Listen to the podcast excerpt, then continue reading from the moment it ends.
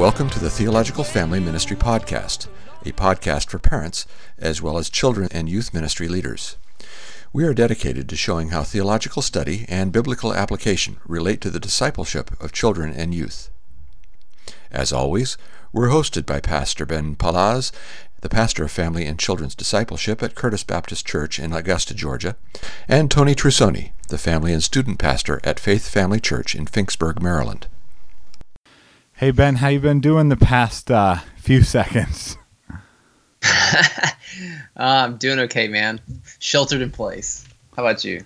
I'm doing well. So, uh, yeah, you know, one thing I'm definitely missing this uh, time of the year is baseball, and it's it's just sad that it seems like even when it comes back, it probably won't have fans in attendance. Have you heard much about that?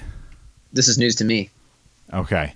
So what they're talking about so far is like basically they'll play 100 games uh, without fans, and they're going to realign the divisions uh, for this year so that people don't have to travel much and stuff like that.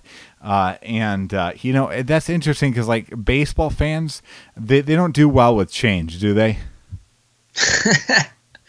baseball is, is is yeah, it's not about change. No, so uh, you know, baseball has regulative rules, uh, rules that have been passed down for uh, ages that kind of determine how we they do their uh, services of sorts. And uh, they also have uh, that, and you know, when anything, even as little as this, shakes it up, people tend to get pretty upset. Yeah. Well, we're going to talk about a different kind of regulative idea, a different kind of determining of something from the past upon how we do things now. That, you know, yeah, that might have been the weakest segue that we've ever done, but uh, we'll, we'll take it, I guess. So, well, so we're going to be talking about liturgies of sorts. Um, and Ben, what is liturgy? Well, it sounds like a fancy word, and for some folks, it's like, oh, that's a very you know high church thing. But every church has a liturgy. Um, it's sort of your way of uh, ordering things, um, and so even the lowest church of churches has a liturgy. It maybe make some announcements and have a time of greeting, and then sing three songs and you know have the sermon, um, or it may involve you know smoke and incense and you know the rest. Um, but yeah, it's just how you you order things. Yeah. So, what is the liturgy then of your children's ministry? Uh, I wouldn't say it's entirely always the same, but on Sundays, you know, the children participate in our singing as a church, and then uh, they're dismissed if, if, they would like, if they fit in the age category, and they would go up. Um, if I'm the one who's teaching, which I, I, don't every week, but I try to begin that time with prayer, and we do the Bible lesson, and then sometimes if depending on there's one leader who is more musically gifted who will help us do some more singing. Um, but i try to pepper prayer throughout.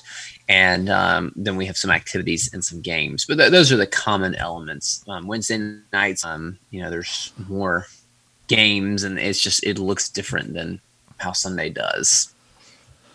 So how about like for your youth group? I assume you have a kind of a set way that you do things yeah, we definitely do. So um, we start off almost every youth ministry uh, thing with congregational music uh, with instruments. So we uh, might be rejected, and they'll kind of come up, and uh, John Calvin might not be thrilled with our liturgy of our youth ministry. and him. exactly. Sometimes it's him. So, and then after that, we kind of have announcements. Uh, so you know, it might be that we uh, we're doing Jackbox games soon, actually, uh, which is like an online like game night type thing, uh, and then we do like games. Well, you know, whatever game we do, you know, if it's nice outside, we'll play a game called Gaga Ball because we have a Gaga pit.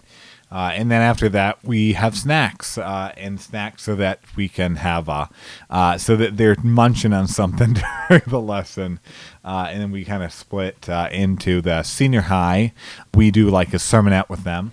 Uh, and then the uh, the junior high does more like a question and answer study. Uh, so that's kind of our liturgy of our Wednesday night youth group. On Sunday school, it's a little different. We just Sunday school we just kind of ask how their day is, and then we spend a lot of time in question and answer Bible study. So it's very very heavy. I mean, both of them, the majority of the time is in the Word of God, though. So. Yeah, that that is one element that I'd centered, even in the games that we do. But yeah, that's good. So, well, Ben, what is the regular principle? What on earth does this have to do with what we're talking about? Well, it's essentially that the Bible instructs us or regulates what we do in the public gathered worship of the church. And so, if it's not in the Bible uh, by command, some would say by inference, um, then the, the idea is that we should not do it. And so, um, we'll we'll dig into how that affects us, I guess, in a few minutes. But I mean, would you add anything to that definition?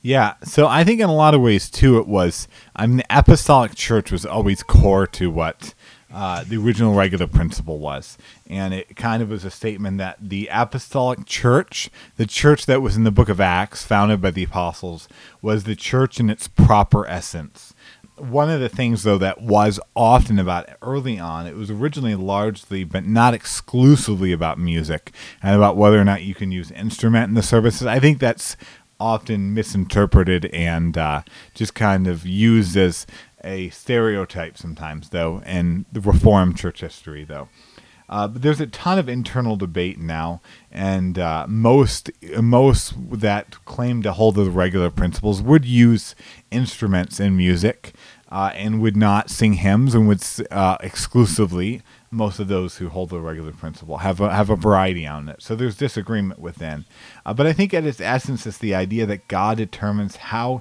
He gets to be worshipped. Uh, and so it impacts not just the forms, though, of it, but the substance. So, you know, it would not just say that we only do these things in our worship service, but it says that, you know, the Bible determines what the content of our music is and what the content of our preaching is, for example. Yeah, so I had a professor in seminary who grew up in a, a different denomination that was many elements of it were unfaithful. And uh, he said their pastor would preach out of Reader's Digest. So I guess that would be an example of not following the regulative principle. It would definitely be. On the flip side of that, what is the normative principle, Ben? Um, it's that what the Bible doesn't directly prohibit, we are free to do. So um, the Bible doesn't say anything about I don't know puppets or interpretive dance or these whatever. Um, the Bible doesn't specifically say we can't do that, and so if we think it would be edifying to people, then we can incorporate those elements into it. That's good. So, uh, yeah. So, and I think back to the apostolic church with that, though, this kind of sees the apostolic church was just one form of right expression of God's church. Um, and I think in practice, this is often very close, uh, unless you're paying attention pretty precisely. Uh, a church that follows a normative principle versus a church that follows a regular principle, like just in terms of its order of service, is going to be pretty similar more often than not. Uh, but I think if you really pay attention, the the differences are are are really significant. Mm. But is this just all uh, some ivory tower theology semantics, or is this relevant to Christians today, even families today, which we'll talk about later? I think it does matter. It matters what we do when we gather together to worship the Lord and to encourage one another.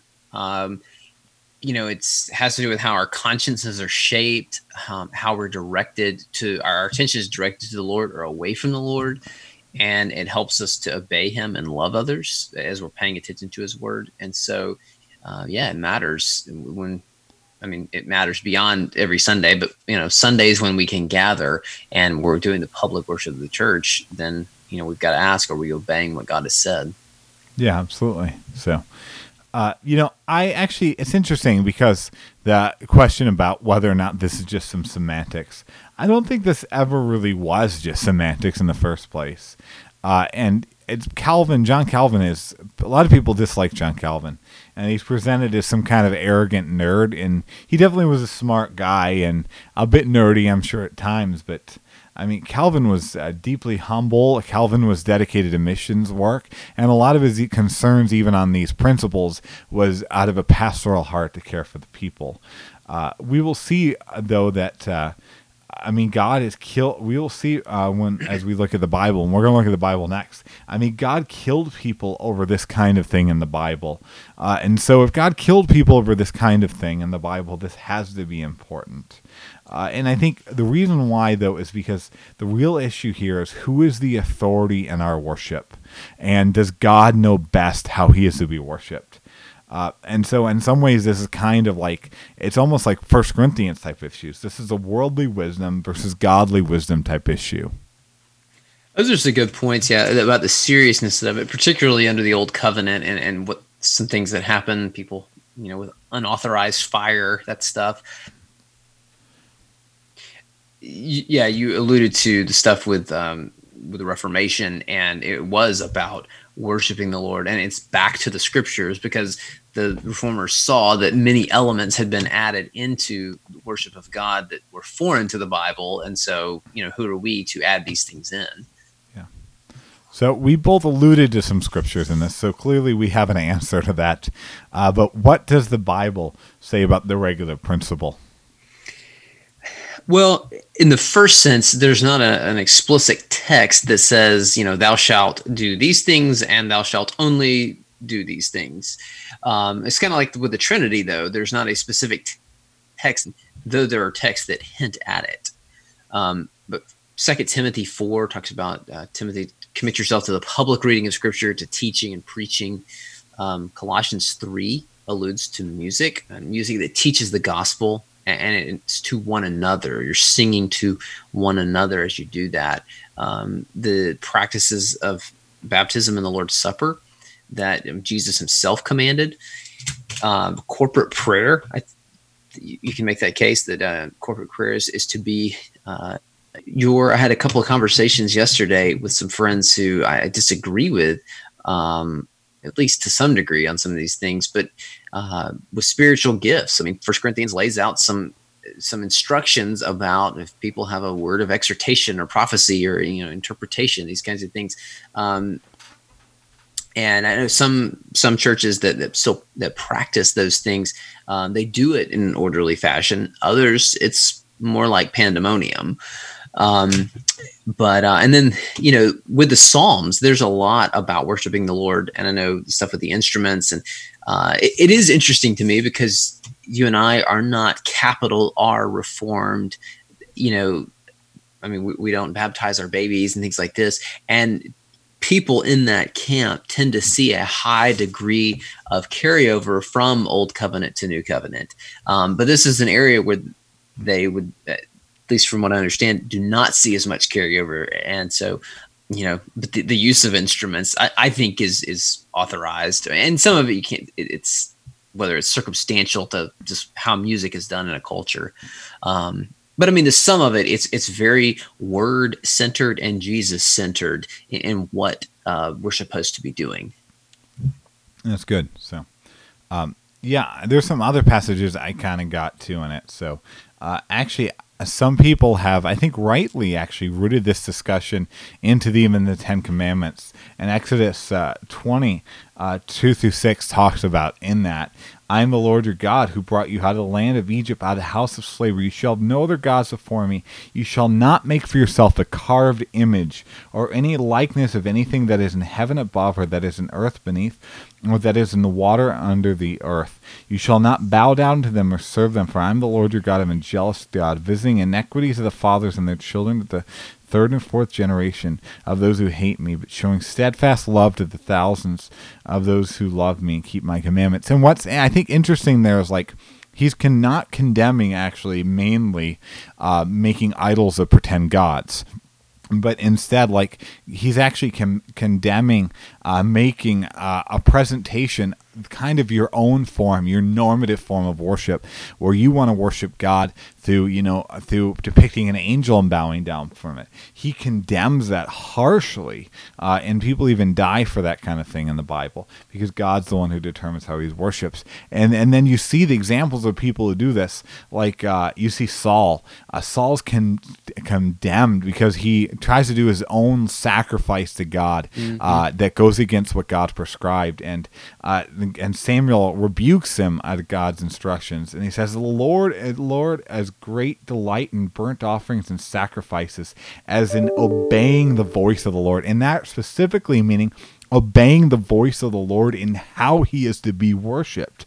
Behold, to obey is better than sacrifice, and to listen than the fat of rams. Uh, and then I think the New Testament, Matthew 15, does kind of show Jesus is the same principles, and he rebukes the Pharisees for kind of creating these traditions uh, that go beyond what Scripture says, that decide that they get to worship God how they like. Uh, but they, I think maybe the most powerful one is the strange fire in Leviticus, which we both refer to Leviticus 10, which again, it seems to be Nadab and Abihu seem to die for offering a sacrifice that for all our understanding of the text, it seems like that they were trying to do uh, what they thought was an honorable and noble thing, uh, but they offered a sacrifice that God did not ask for, and God killed them for it. Right? It's a it's a very uh, I don't know terrifying passage. I mean, fire comes down from the sky. Yeah, doesn't happen every day. I mean, if it does happen where you're at every day, that would really be fascinating. Uh, that's not a normal part of our worship, thankfully. Okay. So, uh, what does the regulative principle tell us about what we can and should offer young people during the worship service hour? I suppose if you're really, really narrow on this, uh, then you don't because it's not there. Um, children are addressed directly in some of Paul's letters. Um, thinking of Colossians and Ephesians, children obey your parents. So there's the assumption that they were present. Though I think that there is allowance that we can help our young people and shape their minds um, for what should be there.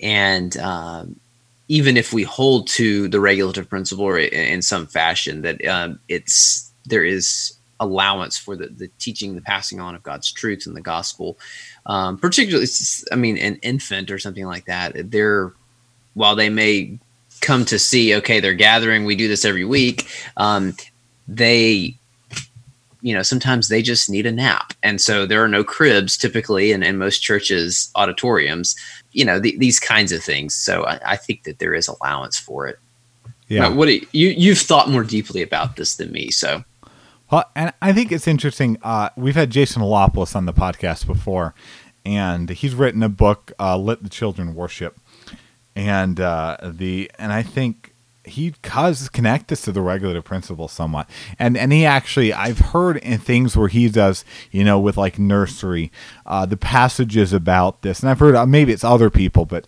the passages where kids are directly addressed it's clearly he's not uh, directly addressing and giving commands to an infant because an infant in no sense could understand those commands.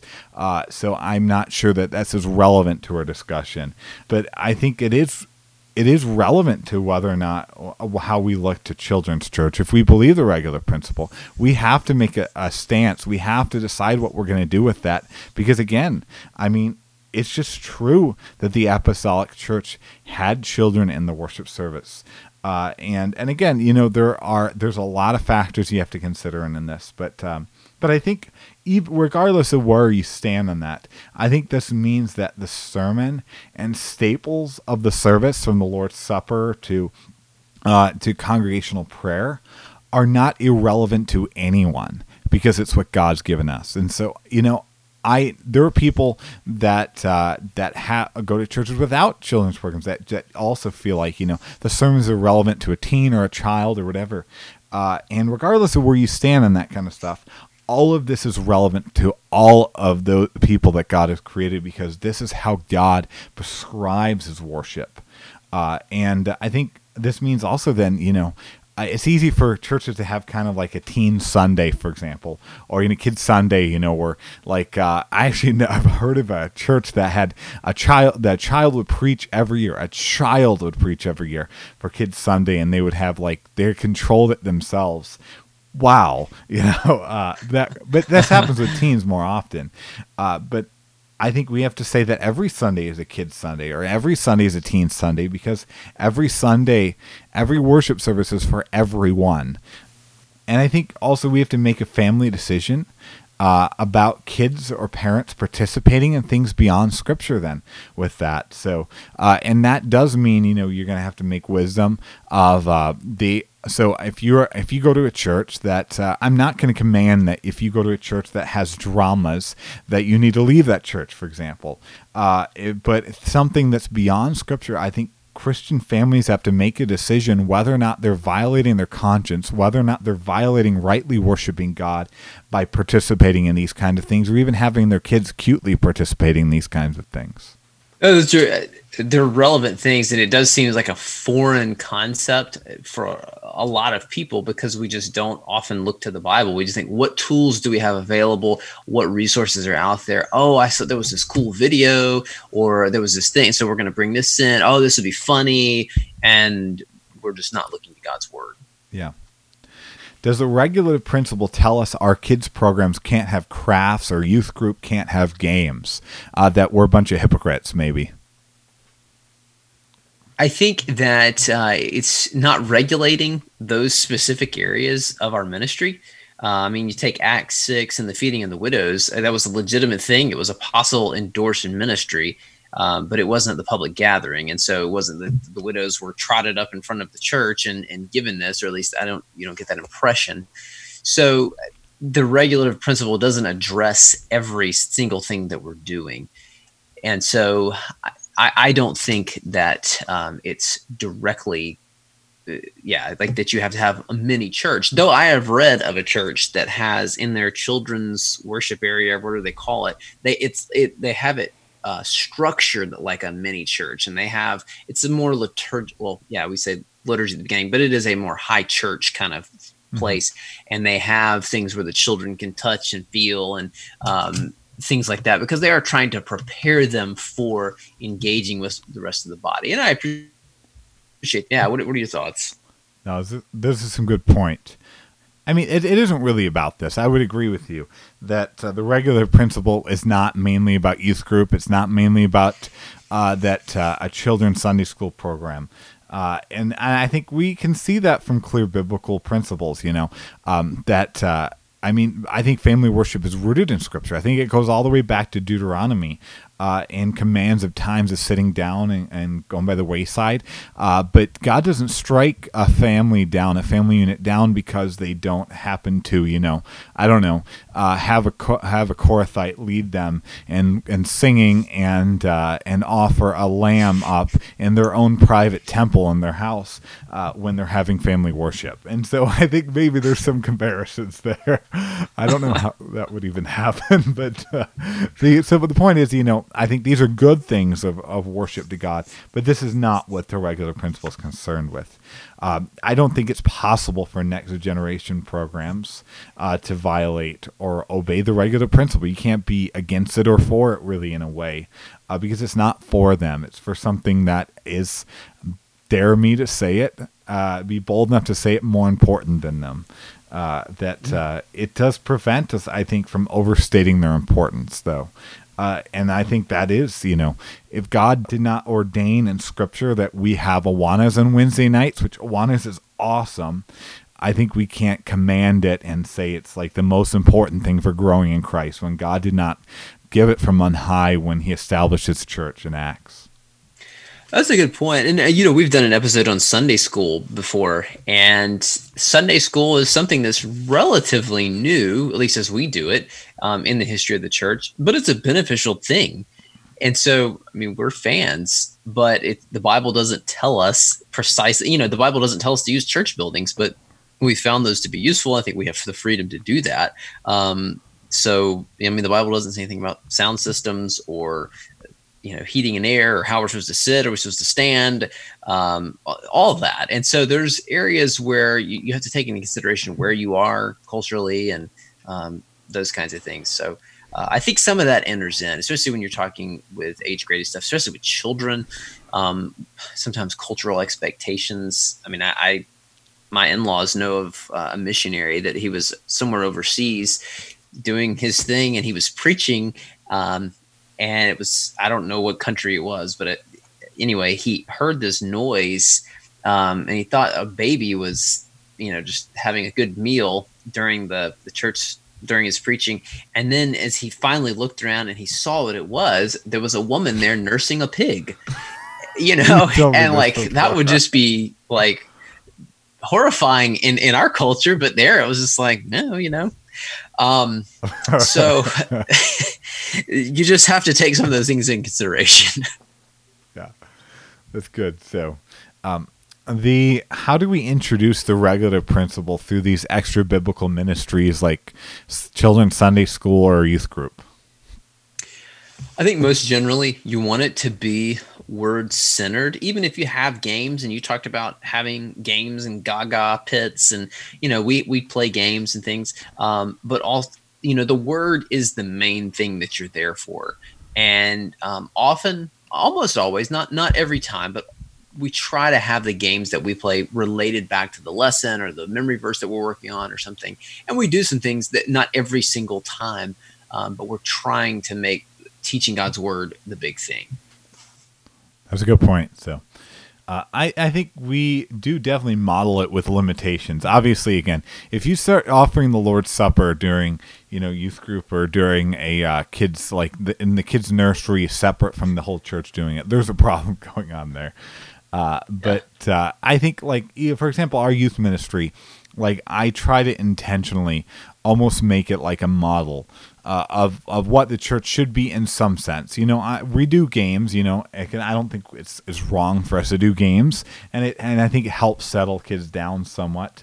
Uh, but you know, we uh, we've incorporated singing, uh, incorporate uh, singing together corporately into our youth ministry that wasn't there as much.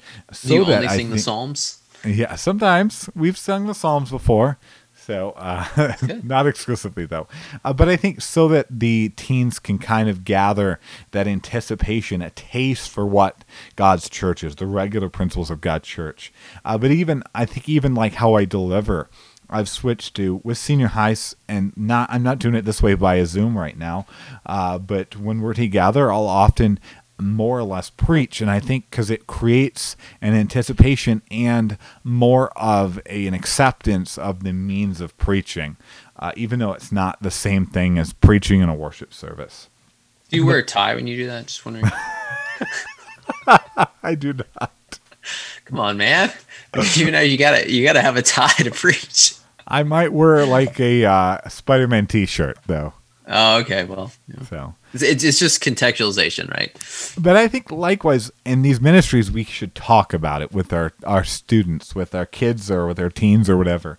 Uh, in a way that, frankly, I didn't do enough because uh, our we have a group that kind of dives deeper on Sunday nights with some teens called Beyond Expectations, and they they wanted to learn about denominations and why you know we are what we are and we aren't what we aren't and we talked about Presbyterianism, and I talked about the regular principle and Calvin's focus on it, and they were just and they were kind of surprised by this. This was like a new thing to them, the idea that the Bible would would determine what we can and can't have in a worship service, uh, and I think that's my failure because I failed to teach them this enough in uh, the larger gatherings that now they're just kind of shocked by this. That's yeah. I certainly have not made it a point to to teach kids about that. Now I've I've made it a point to to emphasize God's word uh, at every turn, uh, but not specifically about that. And and that is something that you know, like you said, the at the time of the Reformation, there was a big concern about the form of worship, and um, that's not something that we pay as much attention to these days. We just there's often a more freewheeling you know, highlighting creativity and stormtrooper dances and you know all the rest. Yeah. So that is true. You can get some at Christmas time, especially get some out there things. So but how does the regular principle impact how parents should talk with their kids about the service as well? I think if you're getting your kids ready for it, just telling them that this is the simple prefix, this is what God says we will do. Because hopefully your church is is obeying that and not just bringing in whatever. Now, I, I think that um, there are many faithful churches out there that preach the gospel, that are making disciples, that take God's word seriously, who don't strictly adhere to the regulative principle, and I think they're they're God honoring churches.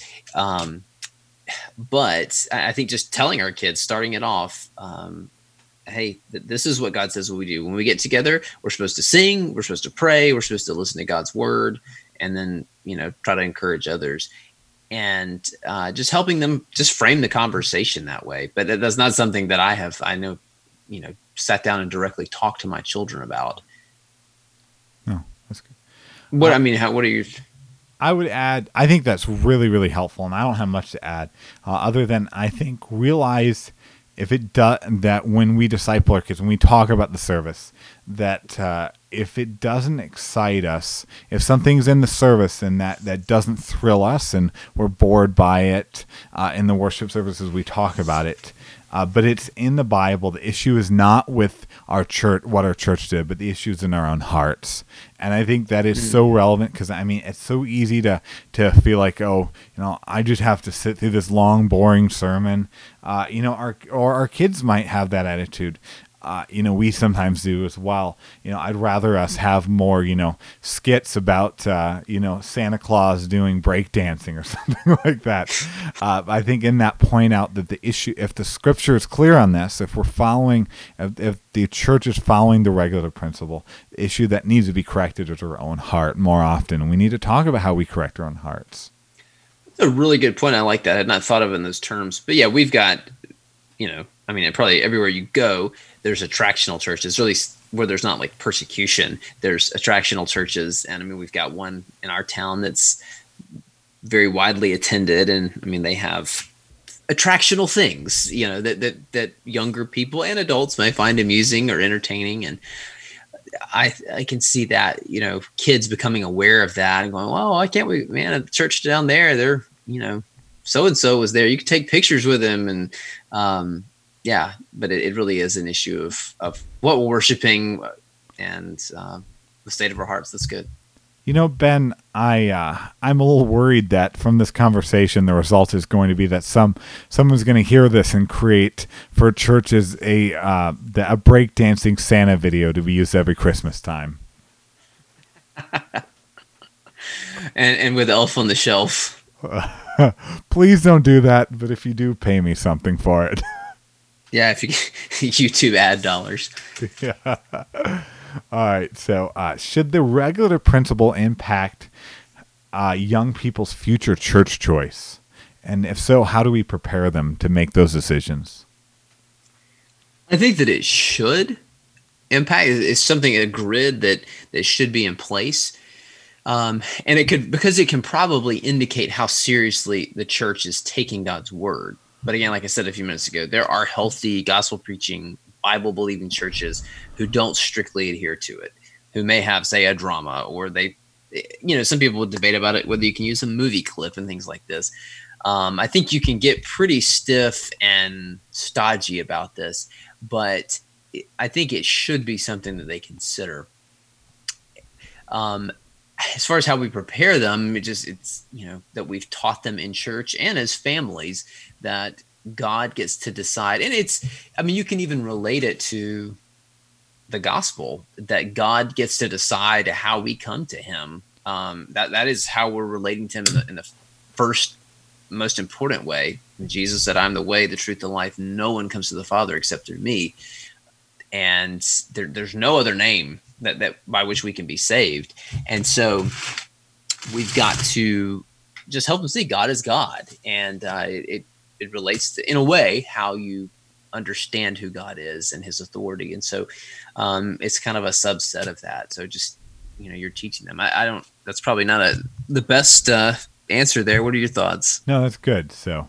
I, I think it's important to help them with because I think by its nature, you know, obviously there are exceptions, but I think the nature of what a regulative church principle seeks to do uh, means that a, a regulative church is a God centered church because it thinks that God knows what's best for what we need, what we benefit from. And so I think that kind of God centered church, that kind of church that understands that the wisdom of God is greater than the wisdom of man, is super important for our, our kids' future church choices as, as adults. Uh, and then they need to know to look for these kind of things. Uh, ra- and um, because I think that most young people think a church with skit uh, with skits is kind of the bee's knees.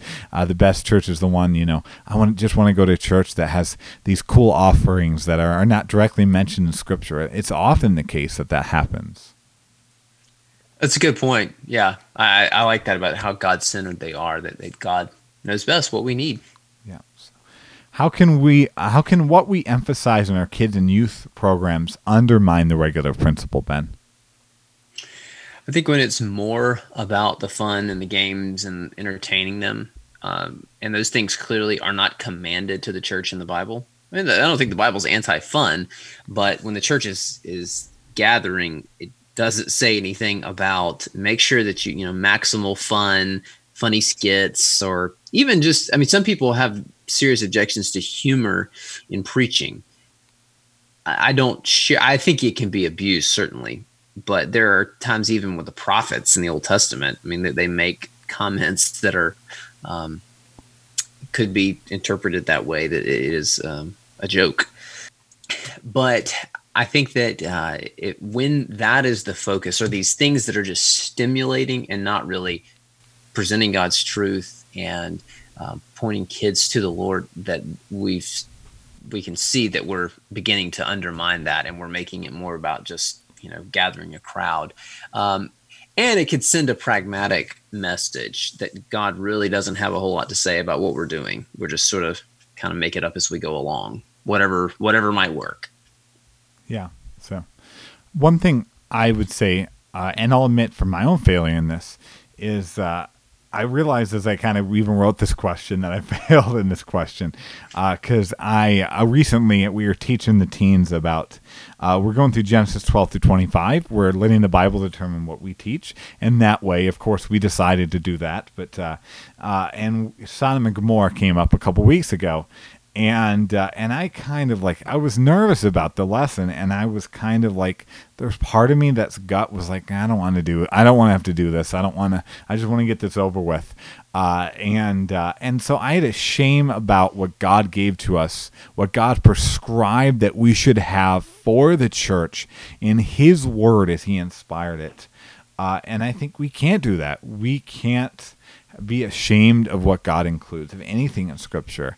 Uh, but we need to see that all Scripture is deeply relevant. Now, how you teach it to, you know, if you teach Judges, the end of Judges, to a kindergartner uh, in the same way that you would to a 40 year old adult, I am deeply concerned. As I'm going to say, uh, but you know, you still got pictures and yeah, ugh, the end of Judges, yeah, that's intense. Uh, but I think so. I have seen so many youth Sundays or kids Sundays, for example, that often look so different from the regular worship, the ordinary worship service, quote unquote. Uh, and you know, and they they emphasize, you know, the skits. They emphasize these extra added things, and I think that that reveals something. That reveals that we feel like the ordinary means, the regulative principle, is not beneficial and relevant to young people. Uh, but I, and last I'll add, you know, this is not going to sound odd. I think we in youth ministry we can actually overvalue relationship uh, building, which you know, this is not to say relationship building is vitally, vitally important. That is true. Uh, but uh, I think it's possible. You know, I've heard communicated that the most important thing is just kind of hanging out with people. Um, the most important thing you can do is is something other than teaching God's word to people. Uh, but if we have any other mentality of what's most vital in any of our ministries, and it's not the word of God, we need to, I think, get uh, the emphasis on the right syllable there. So let me press you a little bit. So would you have, or just question you, do, would you uh, have like a skit for your youth group, or?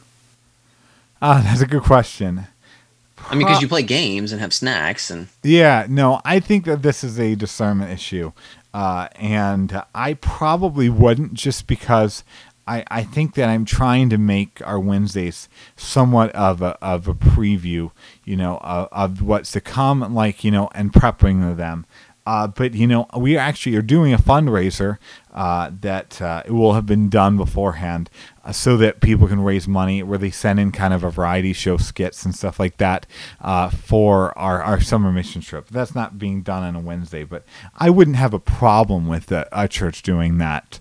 Uh, but we probably wouldn't. I don't think. okay. So yeah, again, I think it is a matter of, of wisdom and how you apply that, and you know, you're already making allowances some ways, but again, it's what is your goal for that time? So okay, Yeah. I get that. So, no, good question though. How do we uh, teach that this God-centered idea that God determines how He is worshipped to young people? Well, start with the Old Testament, and you, do see the God centeredness of God there. Um, think Exodus, um, God gives the the Ten Commandments, ten words, and then after that gives a lot of instructions about how to build this tent for Him to to make His presence known in, um, and to live among His people and uh, as well as other things. And then in Leviticus, you get a whole lot about how the priests who stand between God and the people, uh, how they are to interact with sacrifices. And I mean, you know, I think anybody that's ever read Leviticus, you get through part of it and you think, okay, this is not the most like devotionally edifying. You know, you're reading about festering sores and white hair or black hair coming out of a sore and mold and um, but you know jesus is one of his favorite verses came from there uh, love your neighbor as yourself um, but just seeing god telling the people this is how you are to approach me and you know one of the the first time i read the book of leviticus the whole way through was in college and it was because i had to it was for an assignment. Um, but i my takeaway was wow god is really holy. And i think that's part of the big thing we should take away. Um, you read the psalms and there's instructions about how to worship the lord and and why to worship the lord. And i think having the big picture you know regularly mentioned concept that god is god that you're talking about uh, you know church being god centered um, remind them that we are not god and that god is good and we are not. And he gets to determine things about our lives and, and that's a good thing for us. And, and that just being something that's sort of foundational to what you're doing. That's good. So you actually took a lot of thoughts I was going to have, uh, but I think on top of that, uh, just to get the idea of how God is worshipped in the New Testament uh, by Christians, I think it's really important with young people to study the Book of Acts. Uh, and the pastoral epistles because I think that kind of sets the framework in us. Because we don't you know we don't offer sacrifices today. We shouldn't. Uh, that I don't think your pets would be thrilled with that. Uh, but, uh, we I think we can work through uh, in a far far far less important but I think helpful way would be working through something like the London Baptist Confession at home, uh, which I think is a lot to say about this regulative principle and how we understand worship from a biblical perspective. okay that's a tall order Yeah, get to it, guys. 1689 tattooed on yeah. i think i've heard of people doing that Yeah. Now, how do families avoid legalism, really, for lack of better term? Because I don't think that's the best term here, with this regulative principle. the thoughts that came to my mind with that is don't be a pain don't be you know that guy um, being critical about something if you're convinced that the regulative principle is uh, something that you infer from scripture which is not following that like don't just always be ah, and pointing it out. Um, and i think take the bible more seriously and more you know is more authoritative than your inferences about exactly how it should look in every situation. And don't be skeptical of others but sort of more be charitable about what maybe you know other people at another church uh, that do things differently. Um, having a charitable view and a humble view rather than like, well, you know, we, we do it right here. And um, th- those that's what comes to mind. Well, what do you think? Yeah. So uh, my thoughts are very similar. I, I say first off, don't assume those without your interpretation of the regulative principle are disregarding it. Uh, and I think an easy but silly example could be I, I like, dude, I know people that are strong in the regulative principle that insist that, you know, if you have announcements in your church service, like even at the beginning, like that you are violating the regulative principle and in sin and have no desire to seek God's glory. And I, are they think, preaching Greek as well? yeah, I don't know, uh, but I I don't think that, and maybe you could make an argument that you shouldn't have uh, announcements, but I think regardless, try to have that kind of charity and and realize that there are people that are grasp grappling with this that are coming to different interpretations, uh, and I think make your own decisions about not uh, participating in the extras, like I mentioned before. You know, even from the extras that are very popular, uh, beyond the cores of, I mean, uh, scripture reading, uh, public prayer, reading uh, Bible uh, sermons from scripture, and congregational music. Anything beyond that, uh, which congregational music is music sung together uh, with the whole congregation. And, and, I think you make your own personal decision as your family about whether you'll participate in anything that your church does beyond that, uh, and try to do it based upon your clear conscience from study of Scripture. But don't stir the pot in it because there's really no benefit, uh, you know. And if you just want to stir the pot in it, probably a good time to find a different church uh, in that rather than just cause chaos over something that really is not the gospel and probably would not be the most helpful thing to be done in that kind of way unless you're in a position of clear biblical leadership. Right. And you just got to check your motives. Um, yeah. It's not just about being right. Yeah. And I, I do also think, like you mentioned, remember it's not the gospel and that there are other churches that have good motivations often. And, you know, and I think that, uh, if uh, you know John Calvin, who loved this regulative principle, if he was on a desert island uh, with like three other Christians, and uh, the, it was an established church where they did not follow the regulative principle, he would definitely have uh, some thoughts about that, but he would not feel like it's not a Christian church. Yeah, yeah, it's so. a good word. I'm glad you guys joined us, even though the Bible does not command you to listen to the TFM podcast. Uh, and uh, so, Ben, are they violating the regulative principle by listening in? Uh, no, it's a normative thing, but we're glad they did. Amen. So, well, God bless, and uh, that uh, we hope you all are encouraged through this discussion. Thank you for joining us for this episode of the Theological Family Ministry Podcast. If you have enjoyed this episode, please give us a review on iTunes and share the podcast with your friends on social media. All new episodes are available to listen to on Stitcher, SoundCloud, YouTube, Spreaker, and iTunes. We hope you have a great week and join us again every first and third Thursday.